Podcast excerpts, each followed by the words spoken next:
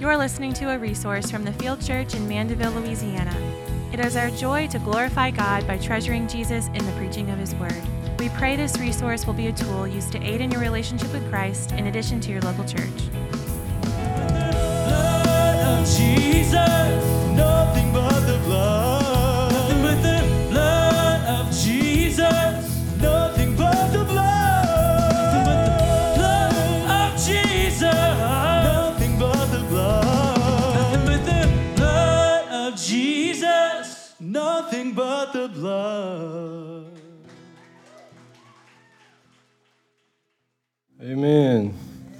How's everybody doing today?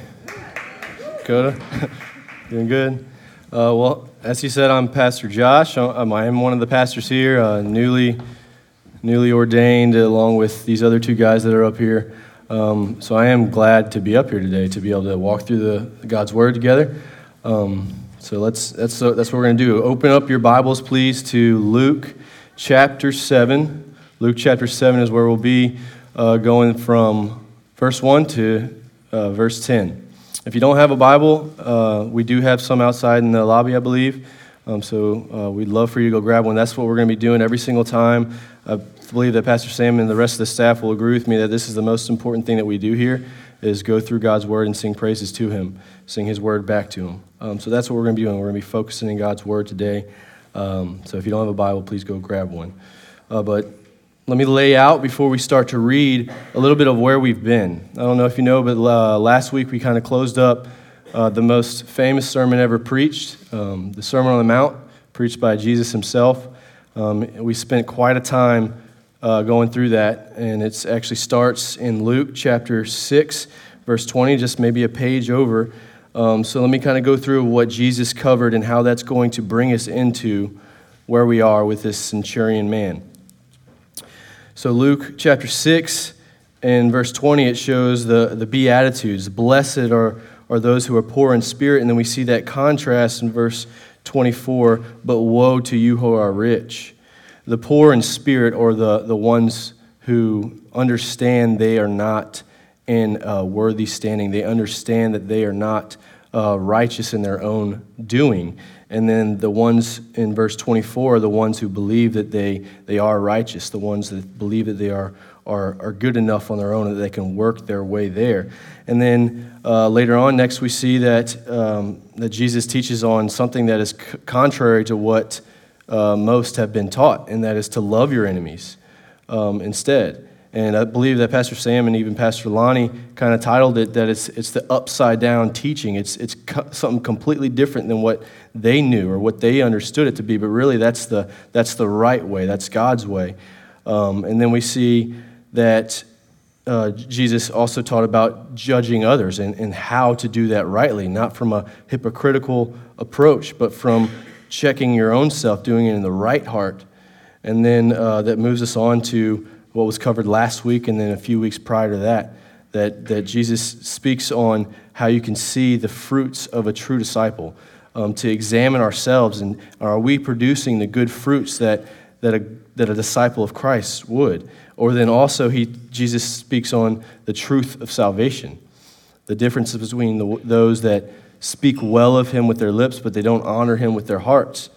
Um, so be the one that builds your house on the rock and not on the sand that's going to quickly wash away when, when the storm comes. Will you be able to withstand that judgment, that persecution that comes? Will you be right before God? That all, all of these things of what Jesus talked about really ties into uh, the faith that we must place in Him. All of these things do. There are so many other things. There's, there's humility in there, there's genuine of heart in there, but then ultimately there's, there's faith. There's this, this strong faith that you must have. And so we're going to see that today as we look at this centurion man. Um, a marvelous uh, ex- ex- explanation of, of genuine and true uh, faith that this man has, has shown, and he's a, he's a Gentile man among uh, Jewish leaders. He's a man that, that you would not think has this type of faith. But um, we're going to see that today. So let's pray as we do, um, and we're going to start in verse 1 of chapter 7. Father, thank you for uh, bringing everyone here today, giving us the, the uh, the place to gather, the place to meet, um, the lights and the, the heater, or if we even have that on, I don't know. Um, but Lord, I just thank you for the time that we have to freely open up your word, to freely uh, look at it and talk openly about your word. So, Lord, I pray that you will be here. Holy Spirit, I pray that you will move and that you will um, use me just as someone to, to speak the truth of your word, Lord, that it will be of you and everything will be true and clear um, today. We pray that in your name, in Jesus' name. Amen.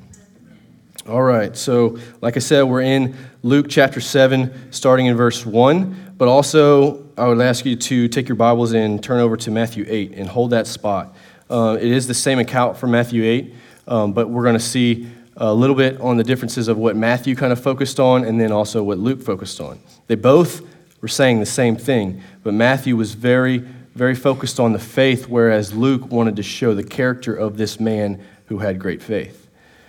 So, Luke chapter 7, verse 1, um, I'm going to read and then I'm going to kind of lay out of where we are.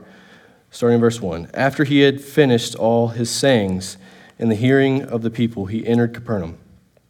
Now, a centurion had a servant who was sick and at the point of death, who was highly valued by him. When the centurion heard about Jesus, he sent to him elders of the Jews, asking him to come and heal his servant. And when they came to Jesus, they pleaded with him earnestly, saying, He is worthy to have you do this for him, for he loves our nation, and he is the one who built us our synagogue. And Jesus went with them.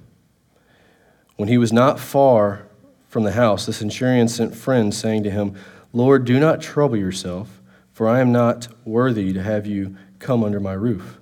Therefore I did not presume to come to you. But say the word, and let my servant be healed. For I too am a man set under authority, with soldiers under me.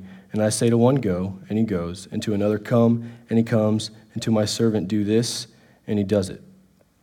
When Jesus heard these things, he marveled at him, and turning to the crowd that followed him, said, I tell you, not even in Israel have I found such faith.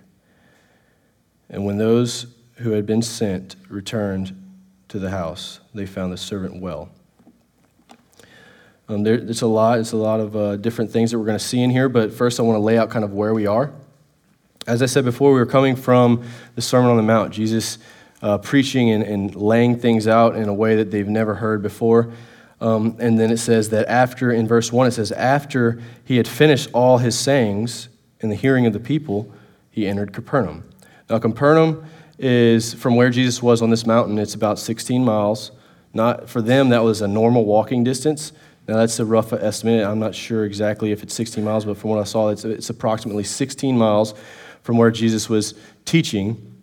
And so he's walking into Capernaum, but we know that, that Jesus has, has been there before. We have seen uh, this town before, so Jesus does have a history there. In, uh, in Matthew 4 12 through 16, I won't have us turn there, uh, but I'm just going to kind of briefly tell you what it is. Jesus lived there for a time to fulfill, not only to fulfill prophecy, but, uh, but he did live there for a time when John the Baptist was arrested and, uh, by Herod Antipas. So as John the Baptist was arrested, he went over, Jesus went over to Capernaum and lived there for a time. So people knew him. People knew who he was. But also while he was there, we see in Luke 4, 31 through 32, that Jesus taught there. He taught in the synagogues. He did miracles there. He healed. He did uh, great things. So you would, you would know that Jesus' reputation has grown since. Uh, since he first started his ministry. He's very well known by these people. And so he's, he's in Capernaum again. And we can imagine that not only the people who were there on the Sermon on the Mount that were following him, but uh, to the Sermon on the Mount, they followed him to Capernaum. So there's a lot of people with him. Word has gotten out already that Jesus is back in Capernaum. And this centurion hears that and he wants uh, to speak to Jesus. He wants to see Jesus.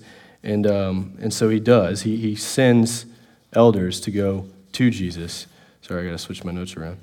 But, um, but yeah, Jesus has already been there. His reputation is well known. And, um, and then we see um, something that I want to lay out before we get into the points is the character of this centurion. Like I said before, in Matthew 8, there are different accounts. Uh, not different accounts, they're the same account with slight wording differences because Luke is focusing on the character that this centurion has in his faith. So, who, what is a centurion? A centurion is a Roman uh, soldier. uh, pretty high up in rank. Today's military, he'd be the equivalent of a captain, uh, sometimes even a major, depending on how much authority he has or how many people he has under him. But he is the equivalent of a captain, and he, like he said himself, that he would tell people to go and do things, and, and they followed his, his order. Um, but also, we see that these men are men that follow the law. They try to uphold the law. They want to do what is right. In Acts 22 25 through 26, Paul has been teaching, the Apostle Paul. He had been teaching, and people did not like at all what Paul was teaching. We know that as we continue to read. Paul was whipped many times. But they, they grabbed Paul and they basically brought him before and they, they strapped him up. When they whipped people, they would strap them up, kind of tighten their back up, and then they would whip them. But he says to the centurion guard, he says, Is it lawful for you to whip a Roman citizen? And so when that centurion heard that, they didn't know at the time that Paul was a, uh, a Roman citizen. But when he heard that, he stops everything. He says, We need to give this guy a rightful trial. We cannot whip a Roman citizen before he's been brought before. And then Acts 23 23, um, we see evidence of the authority that these men had. He's, they're over around 100 men or more together. They had two centurions that were given the order to take 100 men each, 200 at a time, uh, together, and then also a bunch of horses and, and stuff to, to, to go together. So these men are in high authority, they are well respected, but they also are men of high character. Um, so let's look at verse 2 through 3, which brings us to our first point. Our first point is uh, he responds to Jesus' authority with a genuine heart. This is a man of high authority. This is a man who is well respected, who has a lot of his, his own uh, things that he could say, well, you know, I'm, I'm worthy of these things. But instead, um, in verse 2, now a centurion had a servant who was sick and at the point of death, who was highly valued by him. When the centurion heard about Jesus, he sent to him elders of the Jews, asking him to come and heal his servant. Now, verse 2, when I'm, when I'm reading through this and studying it, things pop out to me that, that I'm like, well, the word servant there, as you look in the Greek, is actually doulos. It's, it's slave or servant, but essentially this man was a slave who he's caring for. Now you have a, a centurion guard who is at his position, he's caring for a slave. During the time that the slaves were to do work, they were, they were basically a tool to get things done. And if one were to die, they would just get another one sent to take his place. But this man has compassion, he has a genuine heart, and in his genuine heart, it draws him to seek, in his, in his true loving, causes him to seek the one that he knows has authority over life. So, in his loving of this servant, he hears that Jesus is, is in Capernaum again, and so he says, I know he can heal. I know Jesus has authority over life. And he sends um, these Jewish elders, or asks them basically to, to go to Jesus and ask him if he would heal this man. So that's verses 2 and 3. And I'm going to read a couple of verses that kind of show the, the uh, I guess, example of how this, this centurion is actually living out. In John 13, 34 through 35, a new commandment I give to you, that you love one another just as I have loved you. You also are to love one another. By this, all people will know that you are my disciples, if you have love for one another. And then uh, the fruits of it is in Galatians 5 22 through 23. He says, But the fruit of the Spirit is love, joy, peace, patience, kindness, goodness, faithfulness, gentleness, self control. Against such things there is no law. Now, this centurion didn't have uh, the letters from John, he didn't have Galatians. But what my point is, is that this man is displaying this genuine heart, this genuine love for, for a slave. And um, that speaks a lot of his character. Um, his genuine heart caused him to seek Jesus, like I said before, seek the one who has authority over life. And that draws him into, still connected with verse 3, that, that this centurion had, um, he responds to Jesus with uh, Jesus' authority with humility.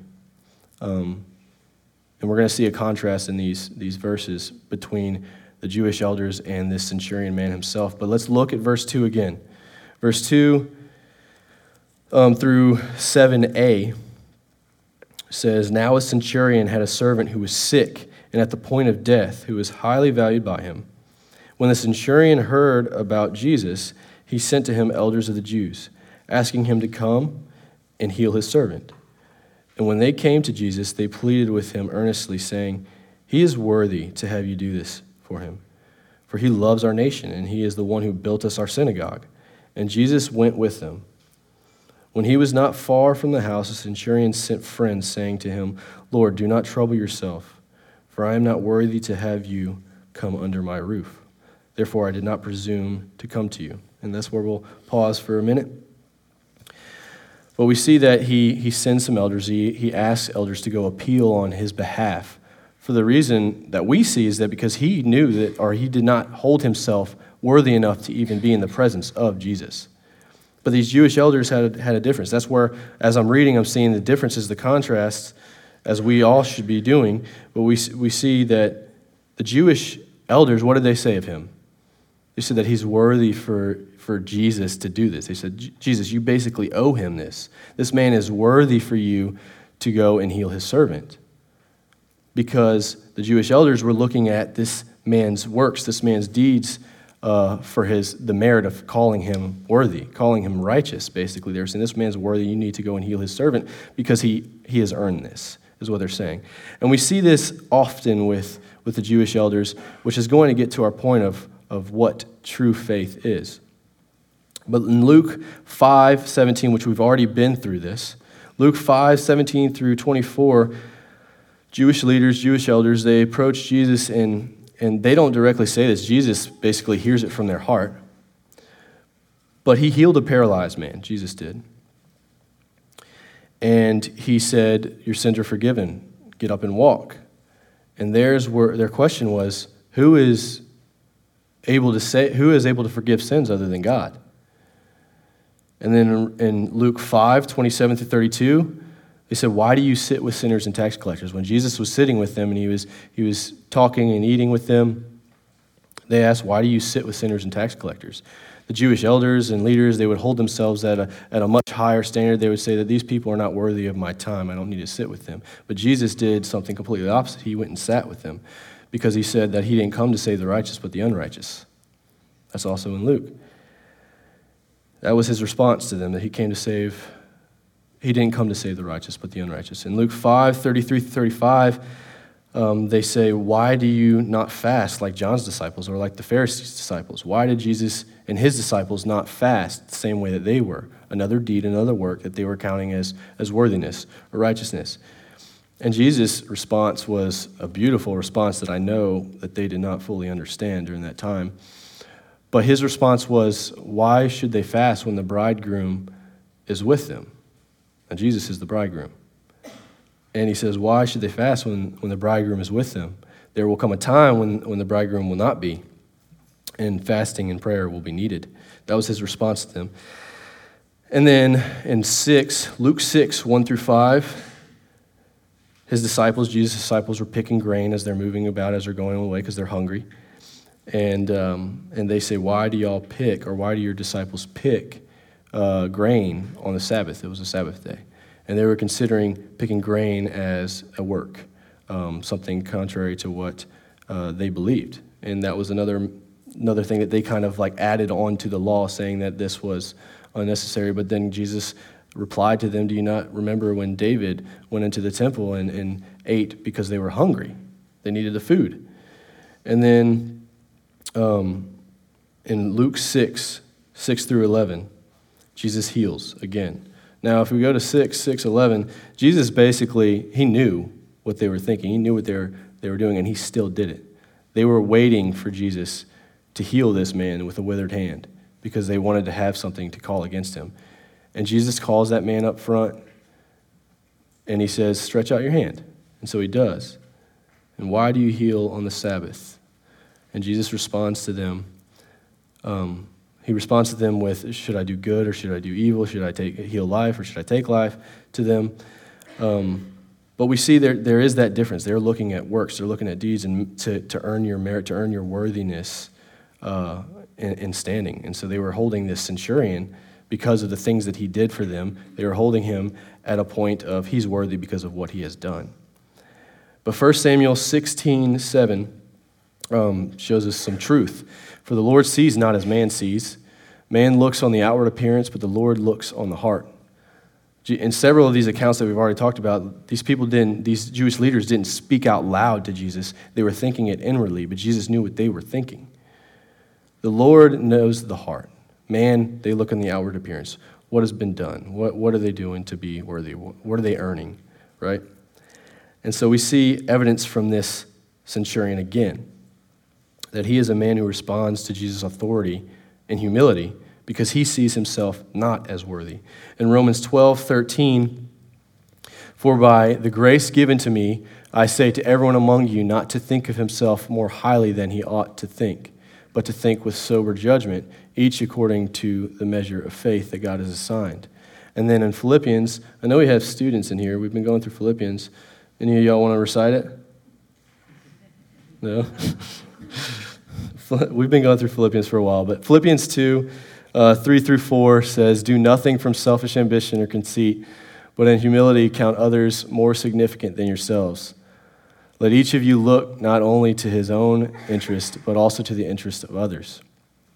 I mean, that goes back to the genuine heart as well. This man, he was looking to uh, the interest of this slave, and he was doing it from a humble heart as he approached Jesus to, to appeal on uh, hopefully, that Jesus would save this, this slave, this servant for him, um, because he loved the servant. He loved the, the servant so much that he was um, willing to, to request that Jesus would heal. And so, my next point, not, ne- not next point, sorry, I want to read from, from Romans 3 19 through 20. Um, the Jewish elders thought that upholding the law um, or doing good things, doing good deeds would earn their righteousness. But truly, the law is what reveals our unrighteousness. So in Romans 3 19 through 20, it says, Now we know that whatever the law says, it speaks to those who are under the law, so that every mouth may be stopped and the whole world may be held accountable to God. For by works of the law, no human being will be justified in his sight, since through the law comes knowledge of sin. I mean, that's beautiful. That's, that's to know that the law is necessary. It is good. It's good, and all of what God's word is good because it shows us that we aren't righteous. We need to know that there is a way to be made righteous, and that's through Christ. But he's saying that you cannot do enough good works, no matter how, how closely you keep the law. We are all unrighteous because of our sin. Can't uphold that law. But we're going to read through and kind of go all the way, not all the way through, but a good bit more through Romans 3 19 through, I want to say like 26 or something in just a little while. But that brings us to our last point with, uh, in Matthew's account, Matthew really focuses on um, his faith. And Luke's account, like I said before, he, he puts in the, the character of the centurion pointing at his great faith. But the third point says he responds to Jesus' authority with full faith. Habakkuk 2:4 says, Behold, his soul is puffed up. It is not upright within him, but the righteous shall live by faith. I tell you that this centurion man, through um, what he has shown us, that he is not a man that is holding himself uh, up. He's not puffed up. He's not righteous. He's, he's a man that is in authority in, in this sense. He's, he's very highly ranked in the Roman uh, army but he's, he's lowering himself to a point. He's like, I know that I am not worthy to be in the presence of Jesus. I know that. But let's, let's, let's continue on and see that the centurion understands the authority that Jesus has, the authority that Jesus has over life. So let's read those verses in verse 7b through 10.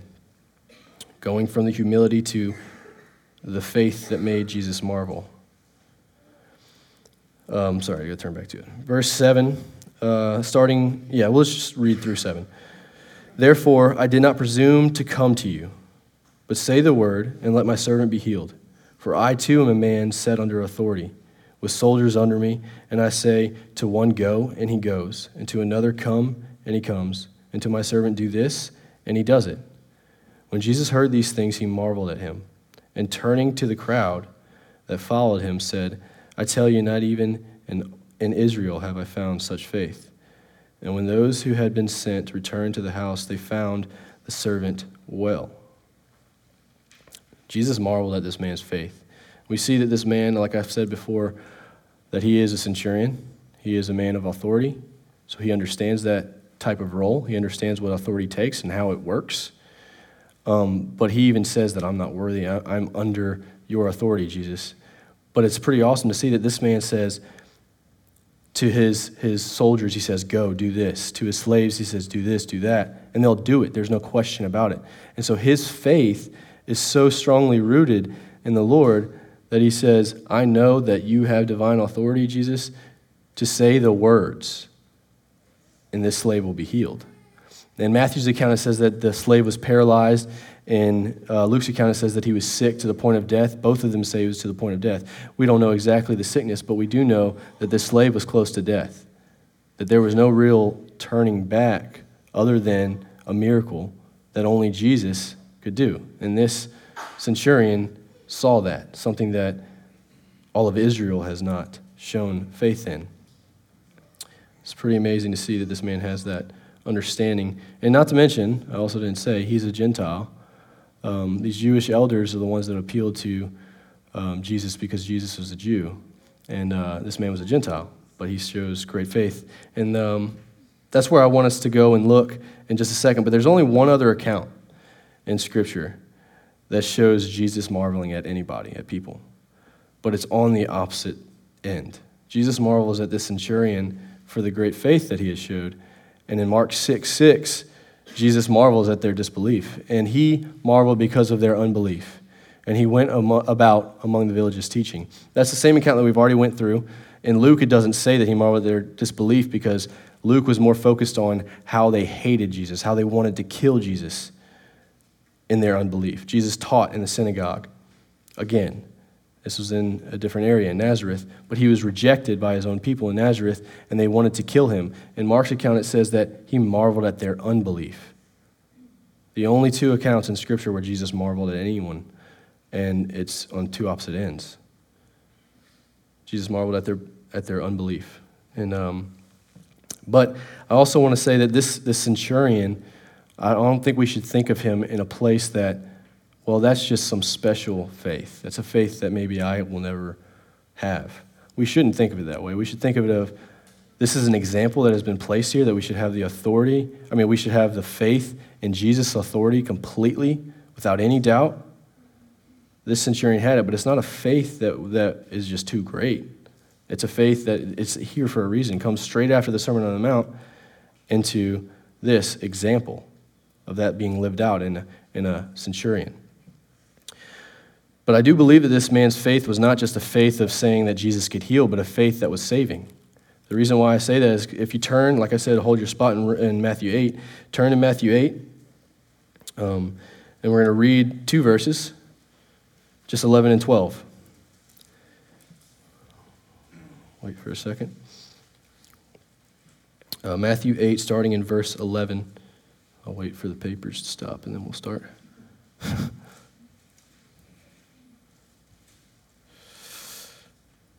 But in verse 11, we see that this is the same account again, I'll say. Uh, it's the same account. But then Jesus says, I tell you, many will come from east. This is verse 11, sorry. I tell you, many will come from east and west and recline at table with Abraham, Isaac, and Jacob in the kingdom of heaven, while the sons of the kingdom, kingdom will be thrown into the outer darkness. In that place there will be weeping and gnashing of teeth. They will come from east and west and recline at the table with the fathers, Abraham, Isaac, and Jacob. While the sons of the kingdom, Israel, Jews, not all, but the majority, they will not, because their faith is not in the Lord. Their faith is not in Christ. Theirs is in their, their merit, their works, their deeds. They think that they can earn it. But this Gentile, this Gentile, it came straight after that account so we see that that, gen, that, uh, that centurion's faith was, was a true faith that would be saving faith. And so our response to this, like I said before, should not be that this is just some amazing faith that we, we won't have. We should. And we should seek to have this type of faith that is a humble faith, uh, genuine heart, full, uh, full of faith in the authority of Jesus, knowing that, that he has been given all authority. And we're going to see in a second that Jesus, he did perfect that. He was the perfect sacrifice. And when he did that, he sat down at the right hand of the Father, having all authority. We're going to read that in a little bit. It's going to be in Hebrews. I, I don't have it up on the screen, but I'm going to ask everybody to turn to it in a little while. Now, let's see what we are called to do. What, what should we have? It's the, in the Great Commandment. Matthew 22, 36 through 39. It says, Teacher, which is the great commandment in the law. Now, this is Jews again questioning Jesus, challenging Jesus, seeing if he knows it. And he said to them, You shall love the Lord your God with all your heart, and with all your soul, and with all your mind. This is the great and first commandment. And the second is like it, you shall love your neighbor as yourself. And then Mark 1:15 tells us what we should do in believing in him. It says, "And saying that the time is fulfilled and the kingdom of God is at hand, repent and believe the gospel." This is the same thing that John the Baptist was saying, repent and believe the gospel. The kingdom is at hand. Now, when we repent and believe the gospel, this is the reason why we do it. In Romans 3 19 through 26, I told you we were going to read all the way through it, uh, through this point that I had. But Romans 3 19 through 26 says, Now we know that whatever the law says, it speaks to those who are under the law, so that every mouth may be stopped, and the whole world may be held accountable to God, for by works of the law no human being will be justified in his sight since through the law comes knowledge of sin. Now, that's what we read earlier. And as we continue through 26, it says, But now the righteousness of God has been manifested apart from the law.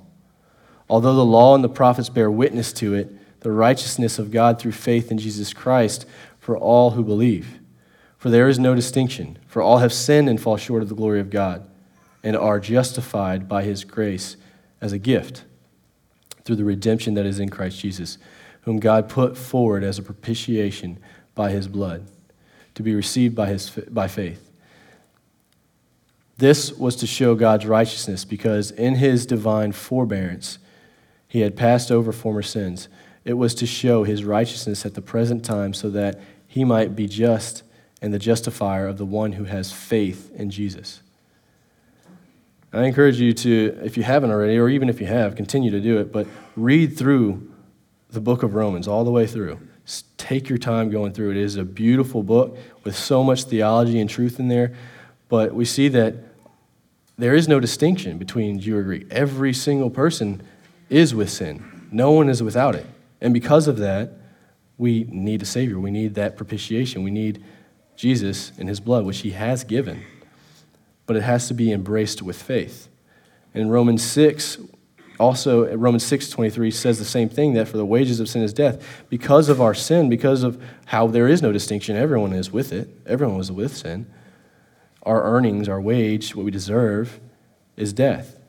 But our god which pastor taylor read it earlier and we're going to read it in just a little bit in ephesians.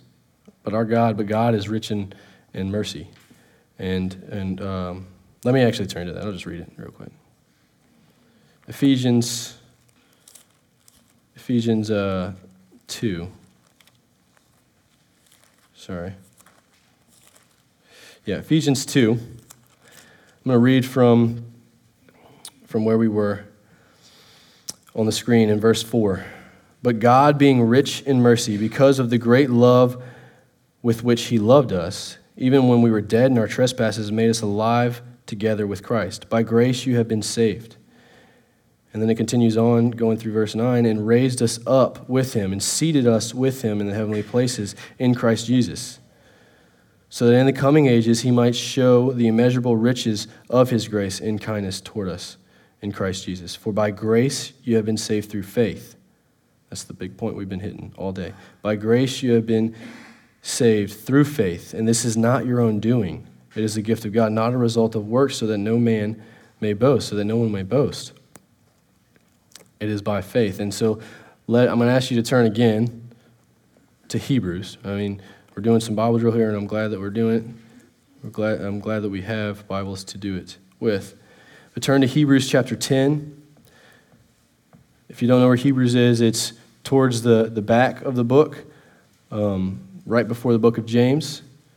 So turn to Hebrews in verse uh, chapter 10. And I'm going to uh, read a few little sections in there that show the faith that saves, the true faith that saves. So, Hebrews 10, starting in verse 11. Hebrews 10, starting in verse 11. And it says, And every priest stands daily at his service, offering repeatedly the same sacrifices which can never take away sins. But when Christ had offered for all time a single sacrifice for sins, he sat down at the right hand of God, waiting from that, from that time until his enemies should be made a footstool for his feet. For by a single offering he has perfected for all time those who are being sanctified. Now we see that they used to make sacrifices to temporarily atone for sin, but it was never permanent. It was never good enough. It, all, it had to be continuous, daily, sacrifices all the time, because it was never enough. But it says that Jesus perfected that. Not that the law was null and void. No, Jesus says that he came to fulfill the law. Here he said he perfected it. The sacrifices. He died. His blood makes it right. And he sits down at the right hand of the Father because he is the one who has authority over life. And, uh, and so now let's go over to uh, 10, verse 19, right next door to it.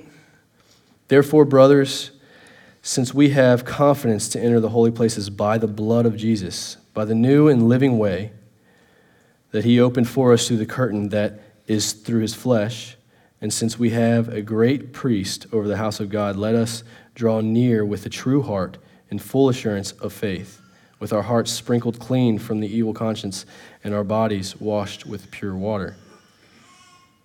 This hits all the points that we've just saw a genuine heart, humble, full of faith. It says, draw near with a true heart and full assurance of faith, without any doubt, because Jesus, his death on the cross, is what makes it possible to be with him. I'm going to show some other examples. Just flip maybe another page over in Hebrews 11. This would be another, another beautiful passage. But we see the evidence of faith from the men of old before Jesus came. And there's so many, we're not going to be able to go through all of them. I just want to hit some wave tops and really just let you see that by faith, by true faith, these, these men and women were counted as righteous through the Lord because they had faith in Him only. Starting in uh, Hebrews, um, verse, verse 4. First, I'll read the first verse. It says, Now faith is the assurance of things hoped for, the conviction of things not seen. That's verse 1. And we go down to verse 4. It says, By faith, Abel, the very beginning, the son of Adam and Eve, by faith, Abel offered to God more, uh, more acceptable sacrifice than Cain, because Abel did it out of faith. He wasn't holding back. He trusted the Lord fully with his, with his um, sacrifice. By faith, Abel. And then it says later on, if you keep reading that, that although he died, he still speaks. Abel did die, but because of that, that faith that he showed in the Lord, he still speaks. He's with the Lord, that true, genuine faith, full faith in the Lord. And then verse 5 it says, By faith, Enoch. Enoch didn't even die. God just took him. He didn't die. By faith, Enoch. And then in verse 6 it says, And without faith it is impossible to please him.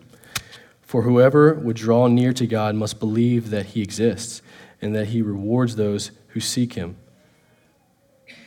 It's impossible to please God without faith, true faith. Impossible. There's no other way around it. It's impossible. And then we see by faith Noah, by faith Abraham, by faith Sarah. What else? By faith Isaac, by faith Jacob, by faith Joseph, by faith Moses. I know it's repetitive, but I'm going to keep saying it. By faith, the people crossed in, e- in Egypt, the people crossed the Red Sea. And then he, in verse 32 of 11, he says, And what more shall I say? Now, the author of Hebrews, we, we don't really know. We may say Apollos, but we actually don't know. We say that the author is, is God um, because we don't have the name of this author. But this author says, And what more shall I say? For time would fail me to tell of Gideon, Barak, Samson, Jephthah, of David and Samuel and the prophets. Now, none of these men or women were great beyond their own measure, but they had true faith, genuine faith in the Lord. And that genuine faith is what saved them. So, again, read through Hebrews, read through Romans, read through the Bible, spend time diving in God's Word. It's the most important thing that we can do, spending time in God's Word. Um, but as we have covered it, I want us to read Romans 10, 9, and 10, just a, an example from Paul about how we confess our sins or how we, we confess that Jesus is Lord. In Romans 10, 9, and 10 says, Because if we confess with because if you confess with your mouth that Jesus is Lord and believe in your heart that God raised him from the dead, you will be saved. For with the heart one believes and is justified, and with the mouth one confesses and is saved. This is not only an outward expression with your mouth, because Jesus said, They speak well of me. It's actually a, a quote, quotation from the prophet Isaiah. But they speak well of me with, with their lips, with their hearts, they're far from me. They don't love the Lord, they just say they do. This needs to be a true, genuine faith from the heart in humility. So we see that. And then also, so let's just look at the points. We, the three points that we have is the centurion responds with a genuine heart before Jesus and his authority. Point two says the centurion responds with humility towards Jesus and his authority. The centurion responds with full faith in Jesus and his authority, without any doubt. He knows that this, this Jesus that everyone is speaking of, who is back in Capernaum, he knows that all he has to do is say the words. The centurion didn't even want to have Jesus under his house because of how unworthy he saw himself. That that man saw his, his self full of sin, but he knew that Jesus could save, and all he had to do was say the words. And we sang a song earlier, it was actually the last song before um, I started to talk, but it's a new song that um, the band wrote from Psalm 2. And the very last verse says, uh, Blessed are those who find refuge in the Lord. And that is such a true and beautiful statement from the psalmist that we, we are blessed only because we are in the Lord. Um, so I pray that you will, you will ponder on these things, and if you don't know the Lord, um, spend some time, read through Romans, read through Hebrews, talk to anybody here on staff. We're more than happy to talk you through this, but know that the way to the Lord is through true faith and genuine faith in Him. So let's pray.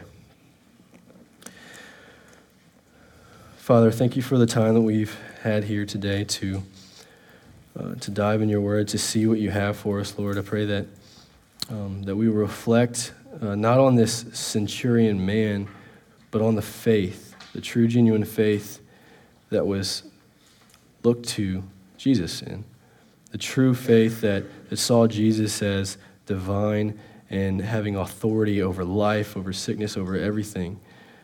I pray that we will have that true, genuine faith, knowing that, that you are capable of anything and that we need to just rest in you and find res- refuge in you. Um, so I pray, pray that we will all do that today and not leave um, with any doubt. In Jesus' name, amen. Thanks for listening to this resource from the Field Church in Mandeville, Louisiana. We pray that it helps you joyfully make Jesus Christ your treasure.